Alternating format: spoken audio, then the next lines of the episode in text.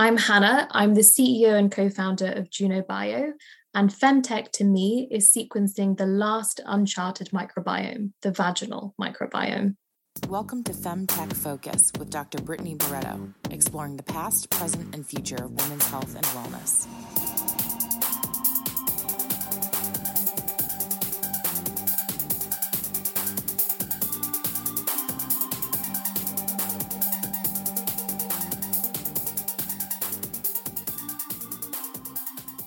Okay, Fem fans, in today's episode, I interview Hannah Genevdar, the co-founder and C E O of Juno Bio.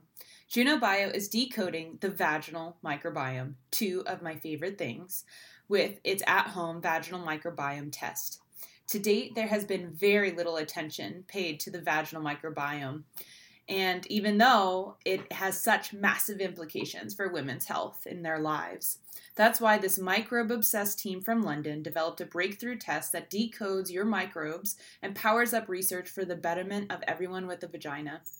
Disrupting the vaginal microbiome can cause a lot of terrible things for women, including reoccurring infections to infertility. Trouble is, there's a, it's a big black box because everything there is to know about it is still left on the table. Juno Bio ran the Juno study. Over one thousand women across the U S registered to be a part of the biggest I R B-approved study of its kind to power up women's health research with the richest, most representative repository of vaginal microbiomes. This study shed light on patterns that will raise the standard of care possible for women across the world. You can get your vaginal microbiome test done today at juno dot bio, that's J U N O dot bio, B I O, and use promo code FemTech, because I always got your back. Use promo code FemTech for twenty percent off your kit. That's juno dot bio, promo code FemTech for twenty percent off. Enjoy the episode.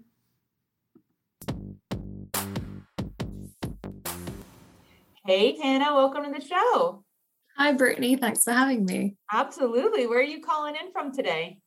So right now I'm in London. Um, good old rain, rainy, stormy London. Yeah. um, and where are you normally based? Um, so Oakland. So all of our labs and our operations is in the Bay Area. So um, yeah, about ten hours away from where we are right now. Nice. Yeah. So you are, uh, Juno Bio is a U S-based company targeting and serving the U S market right now? Yeah, that's right. Yep. All right. So listeners, don't get uh, U K, you know, our British ladies and men that listen, don't get too, too excited. Uh, it seems like they're they're in the U S right now, but you're probably planning U K soon enough, considering you have roots there, right? Absolutely, yeah. And we do a lot of work here in the U K too, but right now we're majority, for, for the most part, focused on the on the U S. Yeah. Well, let's kick off this interview with learning more about you and your background. Um, I'm so eager to understand how you went from the U K to the U S and then you're back in London. So uh, tell us more about your story. Where are you from? What did you study? Have you, did you have a career before getting into this? Or, you know, tell us how you got here. Yeah. So, well, to start off, I'm actually from Afghanistan. So um, for me, uh, women's health and women's rights are sort of in my very D N A, in the core of what I what I think is right and fair in the world. Um, but when I, our family moved here when I was five years old, and I grew up here in London and studied here. I went to Imperial College London and then University College London, and I studied biology and then biochemical engineering. And to me, one of the most fascinating things, and I think in part because, you know, I have this sort of like immigrant background, is knowing what makes us human, you know, and why are we here and all the rest of it. And so for me, biology was always, always fascinating for that reason. And then as I started studying it at Imperial and found that you can actually make things with it, it's not just something that you learn for the intellectual sort of um, satisfaction, um, I fell into biochemical engineering. And biochemical engineering for me is fascinating. It's all about how do you build bioreactors and production processes and get things, you know, from, from the bench to, to actual people, right, uh, using them. And one of the really fascinating problems in biochemical engineering is how do you scale personalized medicine, and how do you scale the need for, you know, personalized fermentation processes, et cetera. And so one of my very first questions was, why on earth do you need to do that? Why on earth would anyone need a personalized, you know, microbial concoction? And that's how I learned about microbiomes and the fact that fifty-six percent of our cells are, you know, they're not, not human, they're microbial, and they have a huge impact on our health and wellness. And I started to work in that space. And so one of the more prominent things that I did was in the lab optimizing someone else's soil microbiome derived consortia of microbes. So I was trying to get these microbes to behave and clean the wastewater that they were processing in three days as opposed to three weeks. And so five, six years ago when I was doing this, there was all of this incredible amount of research and commercialization of almost every single aspect of microbiomes that you can think of. So like the soil, a lot in the gut, the skin, everything. But nobody was meaningfully working on the vaginal microbiome or the microbiome as it pertains to women's health. Of course and, not, because dirt, yeah. dirt, it comes above women's health, apparently. You know, it's like, what's more, what do people value more, vaginas or dirt, right? Like that's literally what we're what we're talking about here. And really quickly for our listeners, when you say microbes, what are what are yeah. microbes? So microbes are bacteria, they're fungus or yeast, it's the same thing, they're viruses, they're all the little organisms that are that that live in and around us in these like tiny little communities. That's what microbes and microbiomes are. And a microbiome, is there more to it than here's like a collection of it? Is it more like it's a community of it? So what's the difference between here's a dirty tabletop with bacteria and viruses on it versus a biome? Yeah, so a microbiome, you know, does focus on the fact that it is a community of microbes. Then they live together and they interact with each other and they rely on each other. And so, you know, even a dirty table will have some sort of microbiome, but in, instead of just, you know, focusing on microbes individually, a microbiome focuses on it as a collective sort of community and the way that they interact with each other um, and relate to the environment that they're in. Got it. So you're working with these microbiomes, these communities of microbes, bacteria, viruses, fungi. Um, you were looking in yeast, or uh, not yeast, excuse me, soil. So what what evolved next when you said like, oh, how about vaginal microbiome? What did you find? Did you find anything?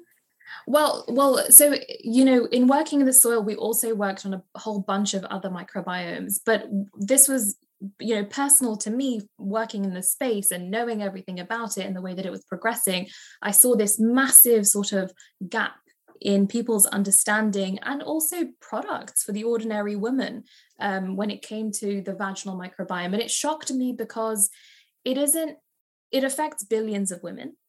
Uh, disruptions in these like vaginal microbiomes, and it affects them in a very deep way. And I think a lot of the time people don't realize how deep the the problems around the a disrupted vaginal microbiome is.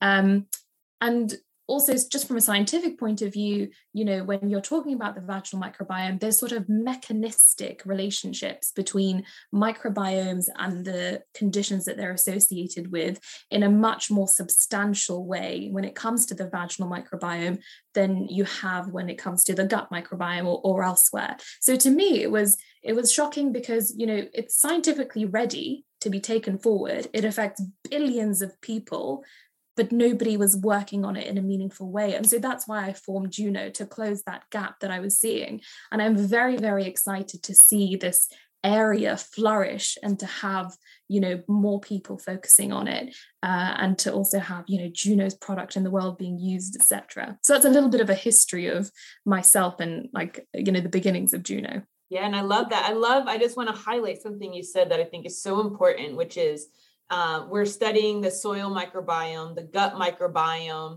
and yet disruptions in those may have some consequences, but they also may not have any consequence and may just be like, oh, this is the profile of that microbiome.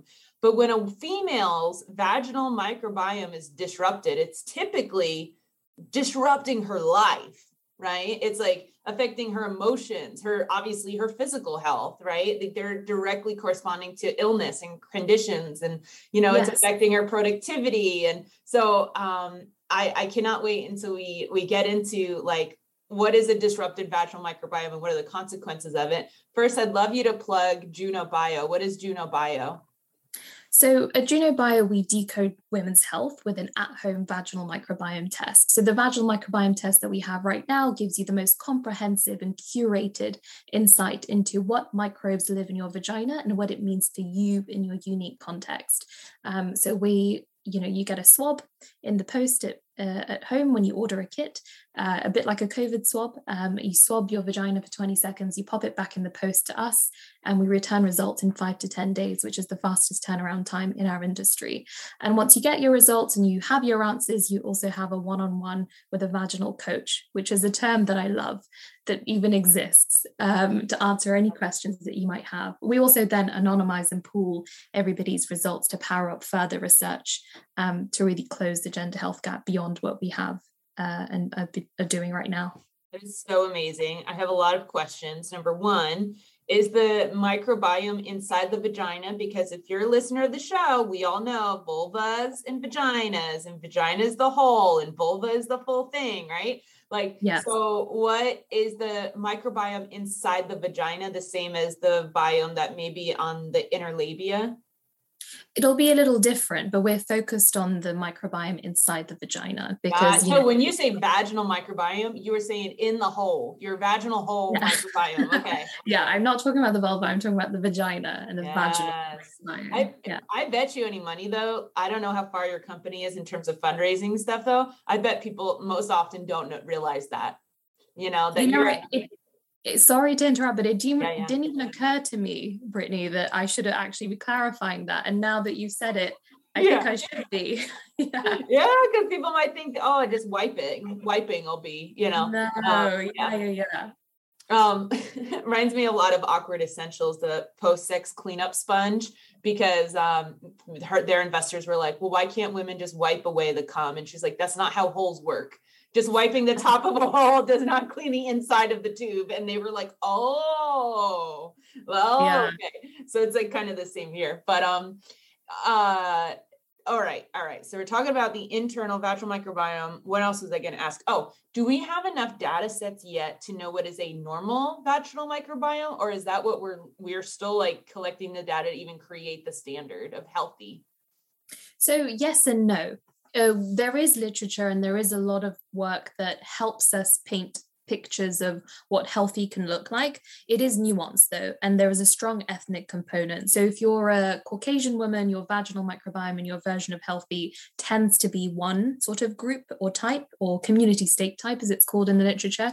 Or if you're, you know, a woman from my background, from the Middle East, it will be slightly different. And then also in America, what we've seen in, in the studies, if you're African American, you can have a vaginal microbiome that, you know, might have been thought, if you were looking at a Caucasian woman, it's like a disrupted vaginal microbiome, but it's actually fine. And so, yes, there is the beginnings of, you know, literature um, showing that there is like what healthy looks like, and it, there is an ethnic component. But what we've found from our data sets at Juno is that, you know, these conditions and what healthy looks like is an ongoing sort of characterization. And we've seen microbes that in the literature will have been characterized as like healthy. And we see in our data sets that actually they are consistently associated with um, negative symptoms. So we are learning as we go as well.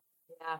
I mean, you just opened my mind to, okay, yeah, different ethnicities, but also like um, if the woman, if it's a woman, a girl pre-pubic puberty, right? Because we have the microbes in there prior to puberty, during puberty, during menstruation, during uh, in between periods, menopausal women, pregnant women. Like I can imagine that each state of a woman's life can have a different manifestation of what her normal vaginal microbiome should be. Is that the case? Do we know yet if they changes throughout her life in different life phases?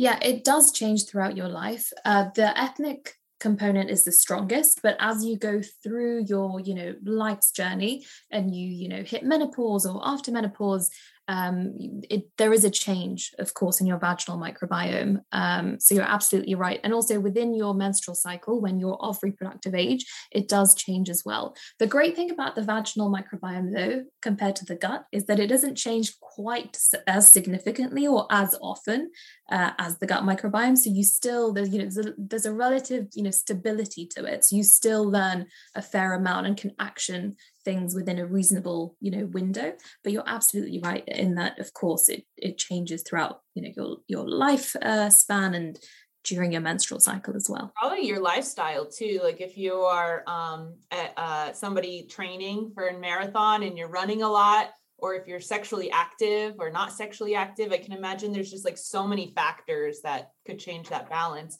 Um, I've heard that the gut microbiome, you know, there's a lot of research on, are you born with that certain, you know, community of bio, bi- microbes? Are, is it because of the vaginal canal at your birth? Then that inoculates you? Is it your, what you're eating?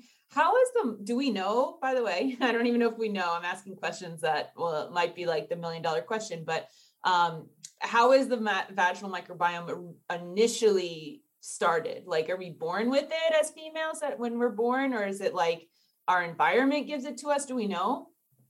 Yeah, I, I think everything that I've ever read points to the fact that you're sort of born with it, or that you adopt it during that process where you acquire, you know, even your gut microbiome, which you apparently, in, according to some literature, acquire through your mother's um, vagina if you're born in that way. So um, I think the jury is out actually on it, but I, you know, that is like the general trend in what I have read to date.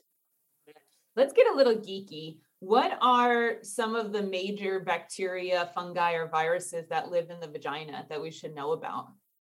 So lactobacillus, and the class of bacteria that are called lactobacilli, is probably the most important one that people should be familiar with, because it's, you know, tends to be the marker of like a healthy vaginal microbiome. And if you're a Caucasian woman, it's lactobacillus crispatus a lot of the time that is like the best one. If you're from my ethnic background, you might have something called lactobacillus iners.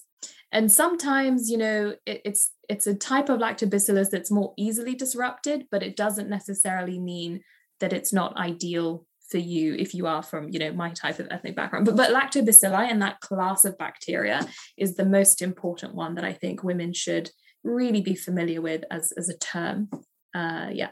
We know what it does. Is it just hanging out? Is it just going for the ride? Or like, does it contribute anything? Oh, it contributes in a massive way. So lactobacilli produce lactic acid. And what that does is maintain an environment. So it's a good thing to have this, though. It maintains an environment in which other bacteria that could be invading pathogens can't quite survive as well as they might like to. So, you know, in the ideal scenario, you want to have like a, a lawn of lactobacillus, and it will protect you from invading pathogens. Again, this is quite different to the gut microbiome, where you want a diversity and you want to have as diverse of a, you know, gut microbiome as possible. When it comes to the vagina, you want to have, you know, if if you're possible, if it's possible, as much of a lawn as opposed to a jungle of different kinds of microbes. It's like a moat.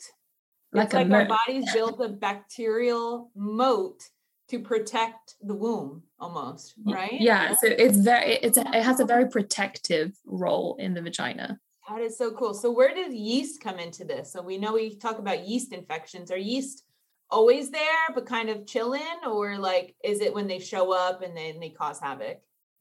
So they are there, but they'll be there in, in a very small quantity. And whenever they get the opportunity to increase, so whenever, you know, the, vag- the vagina is disrupted in some way uh, and not in a, you know, optimal way, they will increase in number and change form. And then you'll get something uh, called like a yeast infection.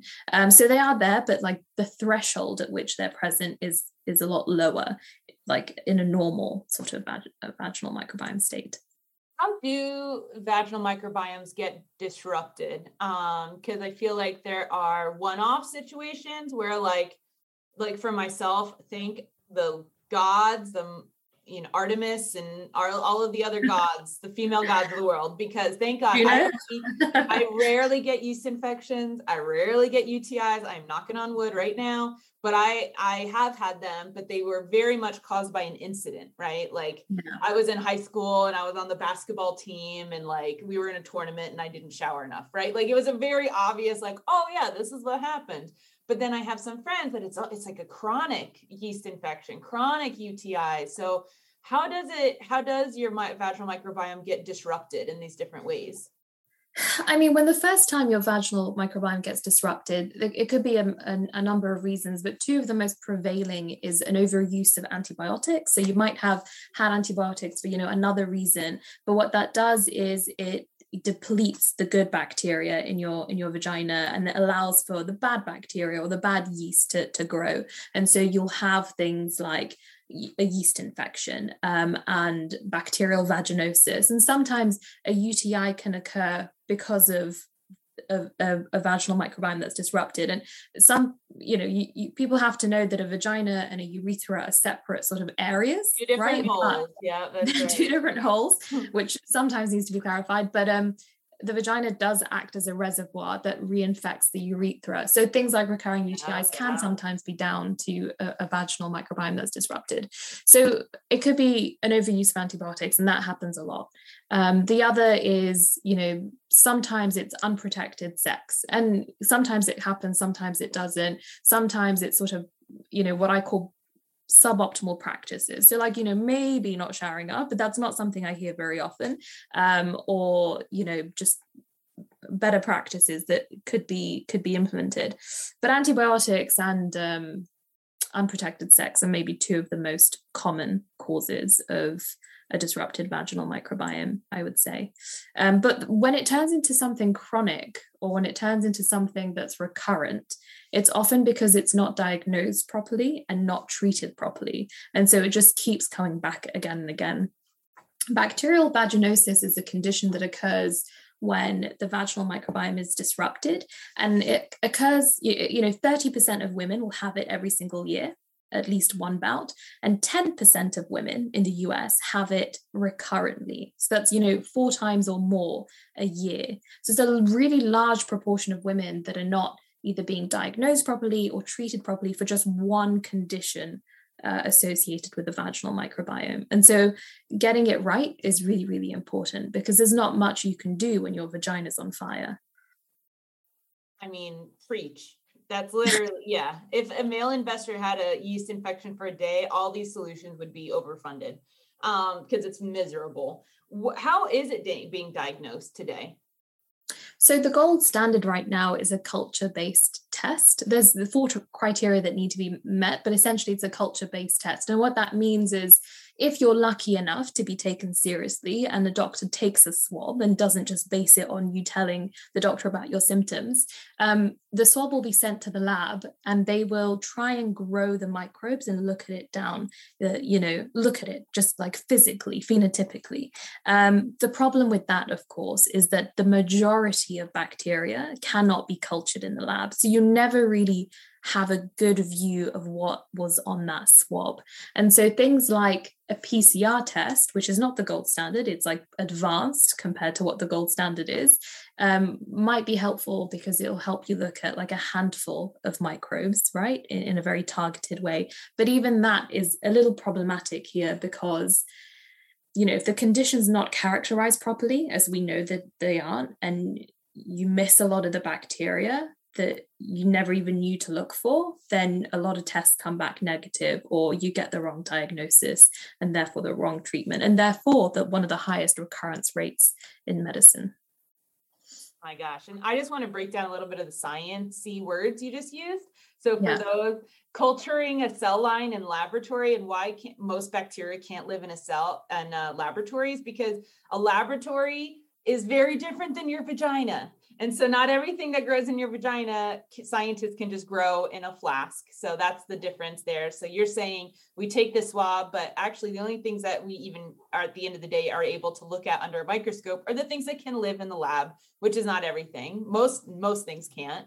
And then the second thing you said was a P C R test. So essentially what she's saying, listeners, is taking a, a little look into some of the genetics of the bacteria to identify them that way versus what's able to grow. Is that correct, Hannah? Yeah, yeah. And so P C R is better than a culture test, but it's still not as great as what we use at Juno, which is next generation sequencing, because that lets you look at all of the genetic material of all of the microbes in a sample. Yeah, because it, it would be like, instead of saying, oh, well, you're um, British, right? It being like, well, actually, yeah, she may have a British, you may have a British passport or citizenship, but like deeper down, you're an Afghani woman, right? Like, and you have that heritage and that ethnicity. And so that's kind of the difference, right? Like face value versus yeah. kind of digging in deeper. Yeah, digging in deeper. And also, like, if we're going to use that analogy, if you use a P C R test, with the current vaginal P C R test, it would never even be possible to test for whether I was Afghan or not. I mean, it's a weird analogy to use, yeah, but there you go. It would be completely missed off the list. Yeah. And here I would be an Afghan, yeah. completely, you know, being, yeah, um, yeah. like negative. And so what are the current methods for fixing disrupted vaginal microbiome? So antibiotics are potentially causing issues. Can they also be the solution? And what are other solutions, you know? It, yeah. Yeah. Yeah, antibiotics can also be the solution, but it's important to have the right antibiotic. So in order to get the right antibiotic, you need to know what you're dealing with and what microbe it is that you actually want to kill, and not just use, you know, your best guess. Um, but you don't just always want to just be killing the microbes. You want it to grow back in sort of the good Uh, relative proportions of, of good bacteria, et cetera. So you might also want to insert things like probiotics um, and prebiotics that feed probiotics. So probiotics are sort of all microorganisms, right? They're microbes that you introduce into your vagina. And then prebiotics are kind of like the food that the microbes need to thrive. Um, but also when there are like more complicated situations, you might have things like biofilm busters um, and a host of other things to help you manage um, the process of getting your vaginal microbiome back on track. But probiotics, you know, commonly get a bad rep because um, it's an unregulated sort of industry right now. So you never really know what you're getting, but good probiotics Um, that are produced to a high standard can be really, really effective in helping you get back on track. Yes. Is there any, are there probiotics specifically for the vagina? I feel like I've seen that, but do we, is it, you work in the space day and night. Is that, are those probiotics actually tested out and true, considering we don't even know what a normal vaginal microbiome is? How do we know we're putting the right probiotics in there? Yeah. I mean, in general, you know, because we have some view of what a normal vaginal microbiome is, and some of these vaginal pro- probiotics, which do exist, aren't all bad. They are good. And if, if I, you know, if you were a Juno um, user and you really wanted to use a probiotic, there would be some that I could point you towards with some level of confidence and tell you that I would recommend it and I would use it if I were you. Um, so there are some good ones. And to be honest, some of them you take orally, some of them you can insert vaginally. Ideally, if you're in crisis mode, you insert them vaginally because that's the most effective and fastest route to introducing it uh, into your into your vagina, essentially. Um, but yeah, they do exist, but they can be optimized, and they also have to be uh, the ones that fit your unique vaginal. Yeah, microbiome. That's what I'm thinking. It's that personalized microbiome flora, right? Yeah. What um we've had somebody on the show talking about infertility in the bacteria in your vagina, and that, you know, potentially that bacterial imbalance causes infertility. Are there other really major consequences of your vaginal microbiome being dysregulated or disrupted? Yeah, there are, there are quite a lot. So there are over thirty women's health conditions in which the vaginal microbiome is implicated. And we've talked about a couple of them in sort of what I call the this end of the spectrum, right? The beginning end of the spectrum, things like bacterial vaginosis and yeast infections and recurrent U T Is. But there are a whole host of others, things like aerobic vaginitis and cytolytic vag- vaginosis. These are things that I wish women had in their vocabulary because it's important. But I've when never you... even heard those words, and I'm the host of a FemTech podcast, and I've never even heard those words. So please, let's let's have a little lesson. Tell us more. Um, Keep going. Yeah. Tell so us. Depending on what microbes it is that are disrupted in your vagina, you will have different conditions. So cytolytic vaginosis actually occurs when cytolytic vaginosis actually occurs when you have an overgrowth of the good bacteria. So there is such a thing as too much of a good thing is a bad thing. Uh, and you might often confuse the symptoms of cytolytic vaginosis with a yeast infection. So you might be treating it with an antifungal, but all this time, the reason why you're having a recurrent yeast infection is because it's cytolytic vaginosis. So it's really important to get tested and know what you're dealing with in the first place. Would probiotics be the bad solution then for that? Probiotics would not be ideal for cytolytic no, vaginosis. No, because it'd be like stoking no. the fire. No. Oh. And you know, You know, in general, douching is absolutely terrible and you should avoid it at all costs. But the solution that we see studied um, in the research for cytolytic vaginosis is a bicarbonate soda douche.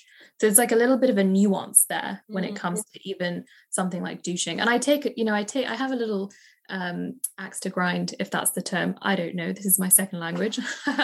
um, with, with sort of the loss of nuance when it comes to women's health. Um, you know, your vagina doesn't need a whole host of these terrible feminine hygiene products that are on the market and douches, et cetera. But at the same time, your vagina isn't always self-cleaning. And, you know, you might not need douching, but sometimes there's like a little, you know, uh, caveat where you might.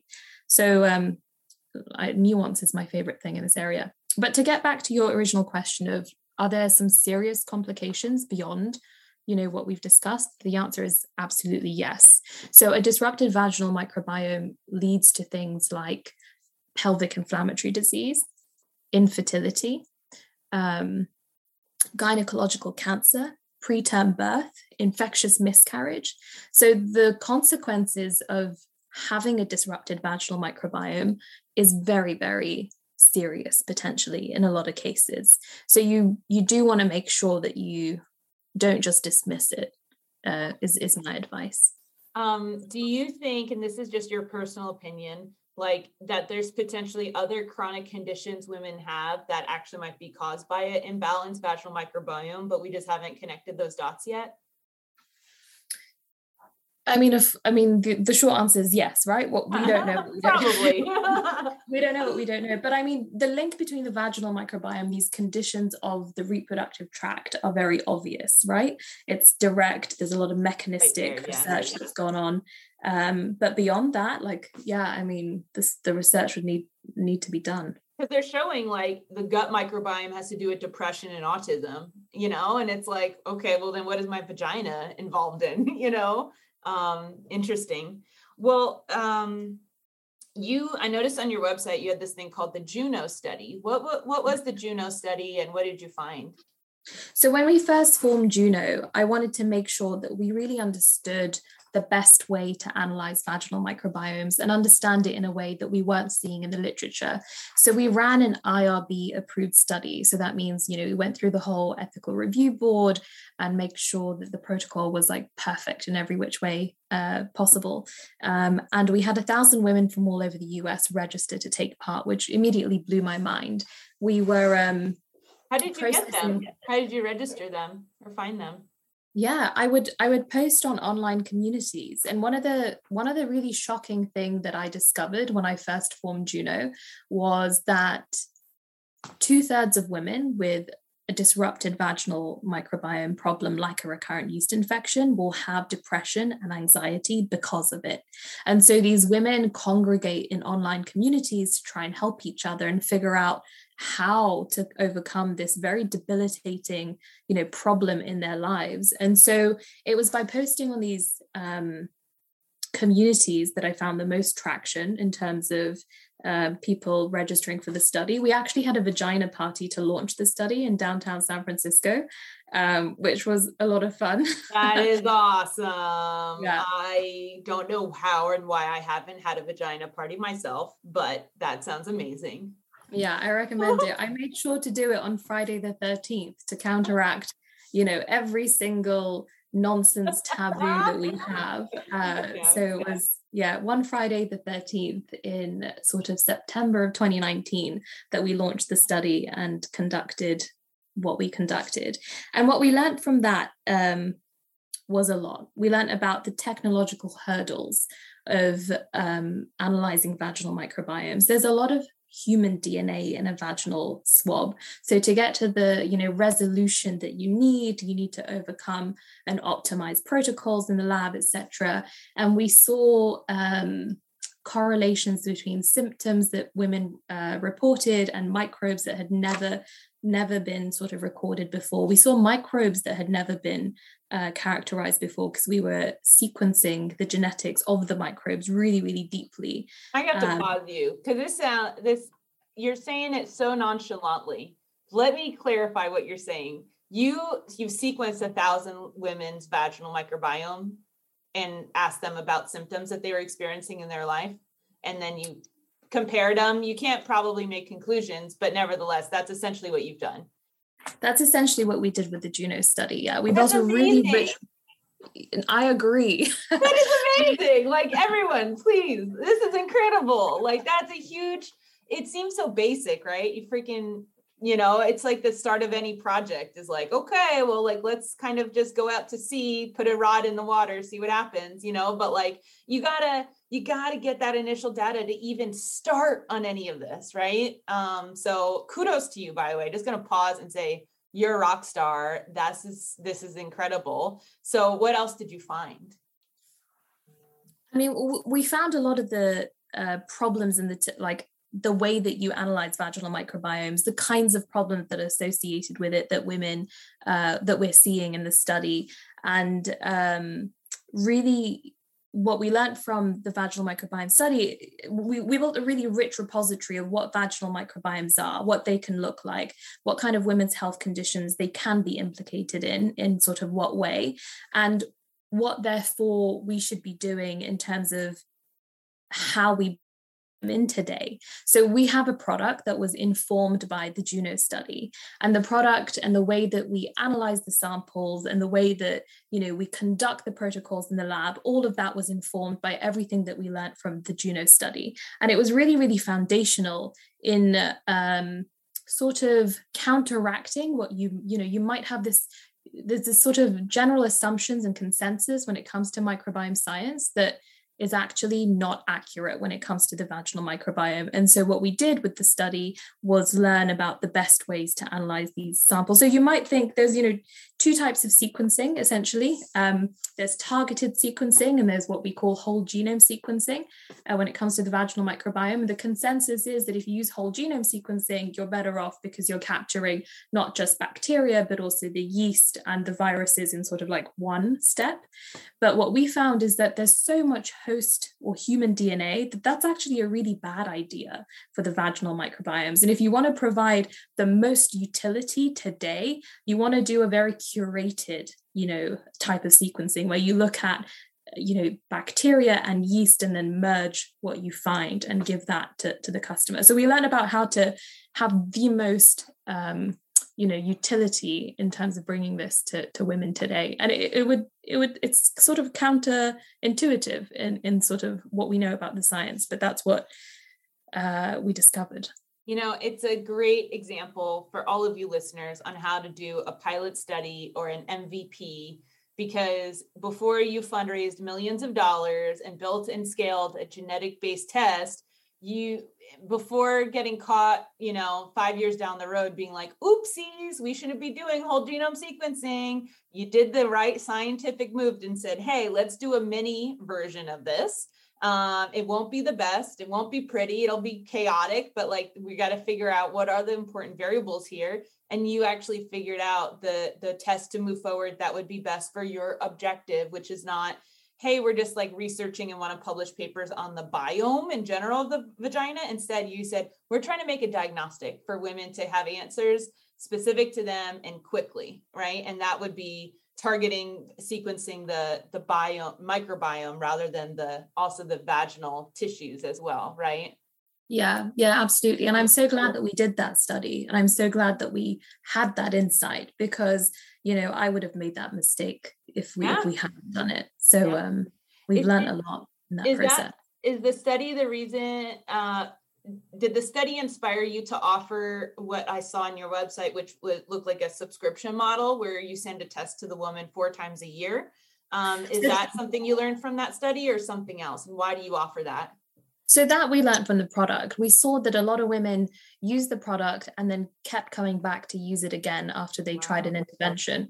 And so I wanted to make it as, you know, affordable as possible and make sense um, as much as possible for the women that were doing that. And so we uh, launched our first subscription service, our first subscription package. And so that's for women that want to have a test four times a year. And a lot of women will do a test, try an intervention for a couple of weeks, a couple of months, and then do a test again and continue that journey to get their vaginal microbiomes back on track. Hannah, I love what you're doing. I think I love bacteria. I love vaginas. Um, and I love talking to people about both. So I'm not surprised that the last thirty-seven minutes have been awesome for me. Um, uh, we do have two last questions though, that our listeners love. And the first one is, if someone wanted to start a femtech startup, what is an area in women's health and wellness that you think still needs innovating? I mean, there's so much, Brittany. That's a big question to throw my way.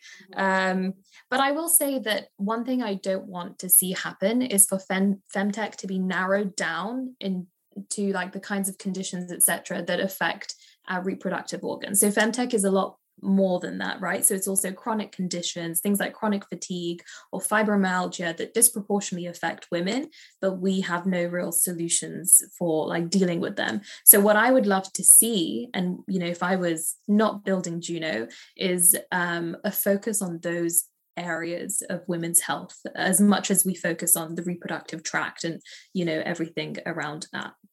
Absolutely. I totally agree. And our last question is, what do you think the femtech industry as a whole needs the most right now in order to be successful? You know, honestly, funding.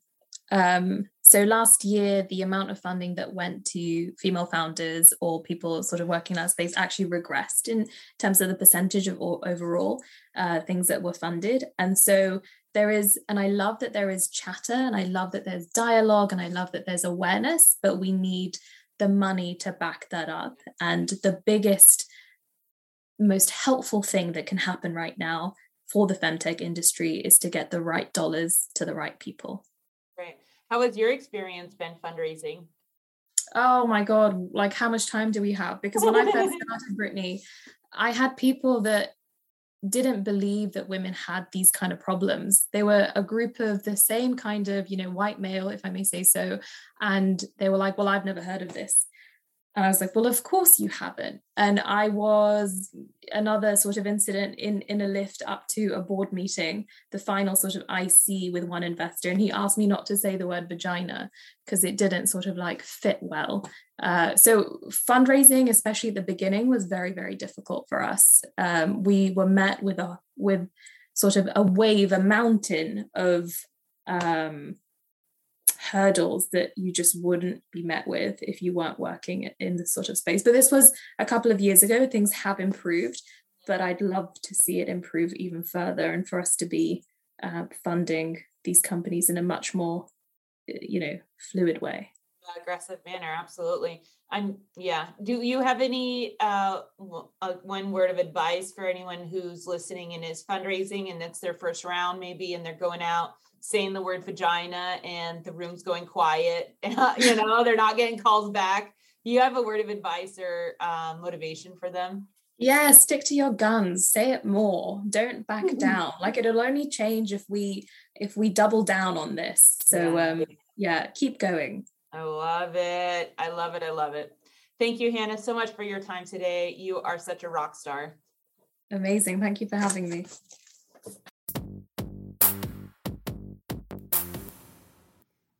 Thank you for listening to my interview with Hannah Genevdar, the co-founder and C E O of Juno Bio. Be sure to get your vaginal microbiome test today at juno dot bio. Use promo code FEMTECH for twenty percent off your kit. That's juno dot bio, promo code FEMTECH for twenty percent off. Alrighty, Fem fans, be sure to give the show a five-star review and share it with a friend. Join our virtual community at femtech focus dot org and join the thousands of other femtech founders, investors, and mentors advising and advancing women's health.